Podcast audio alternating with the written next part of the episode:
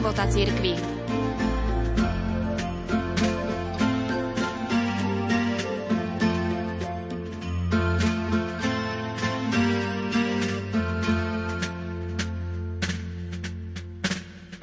Poznám niekoľko názorov na budúcnosť kresťanstva na starom kontinente, pesimistických, ale aj optimistických.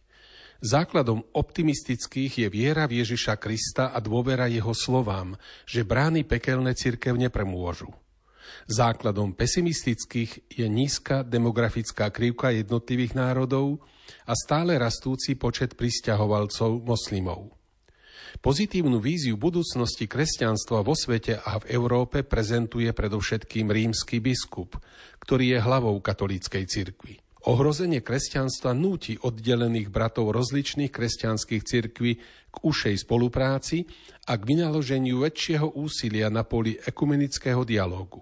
Profesor Jenkins, ktorý pôsobí na univerzitách Spojených štátov amerických, je autorom trilógie o budúcnosti kresťanstva. Tretí zväzok, Boží kontinent, kresťanstvo, islám a náboženská kríza Európy, podáva pohľad na Európu postihnutú významným poklesom praktizujúcich kresťanov spolu s rastúcou prítomnosťou moslimských prisťahovalcov. V rozhovore pre denník Avvenire sociológ vyjadril presvedčenie, že je malá možnosť, že sa Európa stane moslimskou. Vysvetlil to nasledovne. Keď si človek predstavuje takú budúcnosť, myslí na rapídny demografický rast a toto sa premieta do budúcnosti. Avšak vo chvíli, keď sa prisťahovalci asimilujú európskym zvykom, ich pôrodnosť zreteľne klesá. Navyše pod vplyvom príbuzných, ktorí emigrovali do Európy, sa tiež rýchlo znižuje pôrodnosť moslimov v krajinách ako Alžírsko a Maroko. Podľa názoru Jenkinsa moslim nemá inú voľbu, ako stať sa Európanom a hlavnou silou, ktorá prinesie túto zmenu, sú mladí moslimovia.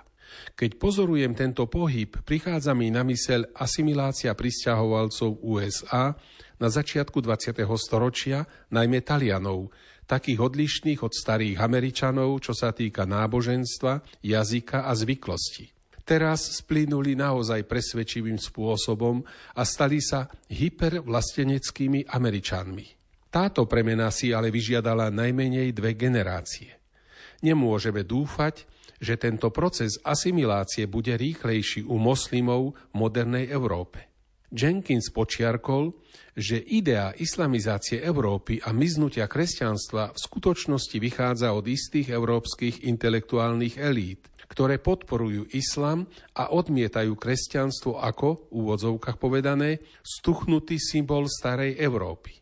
Tvrdí, že mnoho rokov intelektuáli považovali islám za práve náboženstvo tretieho sveta, zatiaľ čo kresťanstvo sa pokladalo za náboženstvo Európy a Severnej Ameriky. V skutočnosti kresťanstvo je zakorenené v Afrike, Ázii a v Južnej Amerike, najmä medzi chudobnými. Vo chvíli, keď zbadali extrémizmus niektorých moslimov, európski intelektuáli pochopili, že svoje presvedčenie zakladali na mylných stereotypoch. V krajinách ako Anglicko, Dánsko a Holandsko ľudia znova hľadia na kresťanské korene ideí, ktoré budujú ich spoločnosti, ideu slobody a individualizmu. Návrat k týmto koreňom neznamená nenávisť voči islamu či strach z neho, ale zavezuje Európanov znova sa zamyslieť nad tým, odkiaľ pochádzajú a aké sú ich základy v intelektuálnej a etickej oblasti.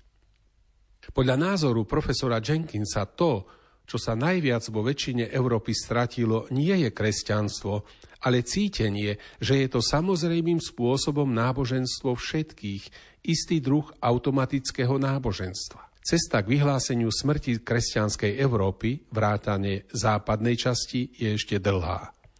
Teraz musia cirkvi na Európu hľadieť ako na misijný kontinent, ako na objekt evangelizácie.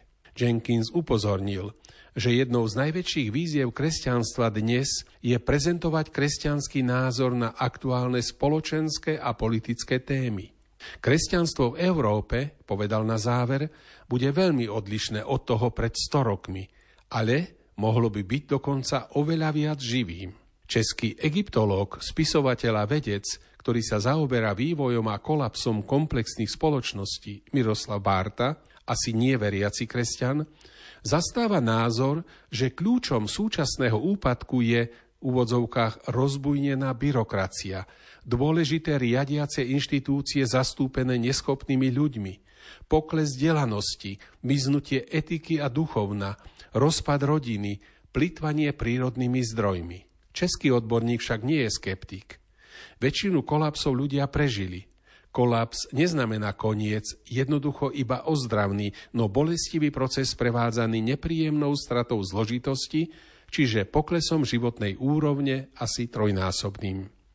Ružová budúcnosť nás nečaká, pokiaľ sa nespamätáme.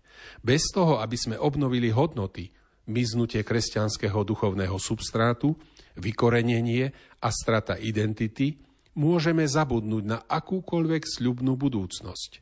Globalizácia hospodárstva bez hodnôt, propagovaná na každom kroku a všetkými možnými prostriedkami, sa nakoniec obráti proti človeku. Zdá sa, že my ľudia sa musíme na vlastnej koži presvedčiť, že čím vyšší je technologický pokrok, tým nevyhnutnejšie potrebujeme trvalé duchovné hodnoty. Kresťanstvo, dnes tak zaznávané, diskriminované a odvrhované, má pritom dedičstvo, ktoré nám umožňuje žiť v mieri. Každý z nás žije v tej istej spoločnosti. I nám veriacim sa dosť často naskytne príležitosť vziať alebo dať.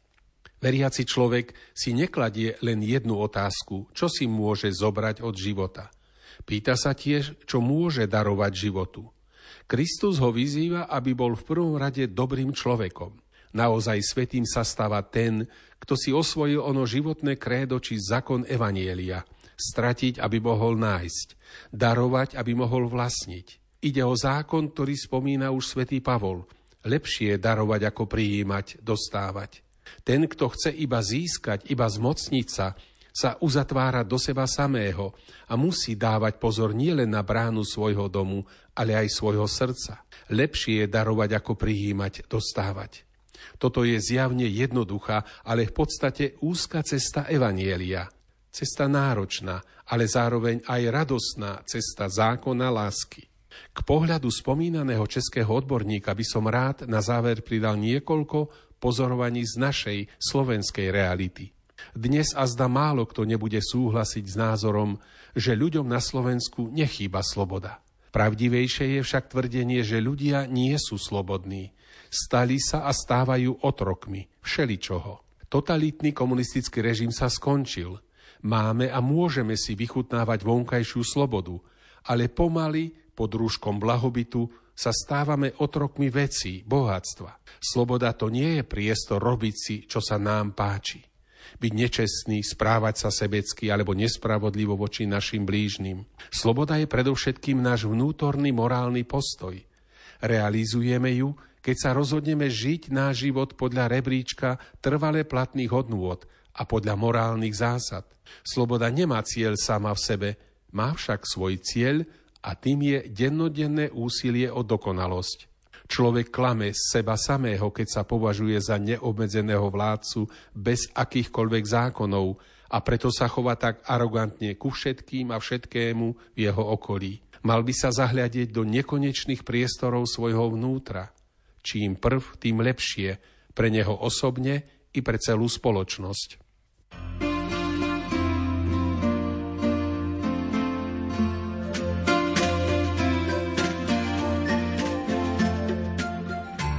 Sonda do života cirkvi.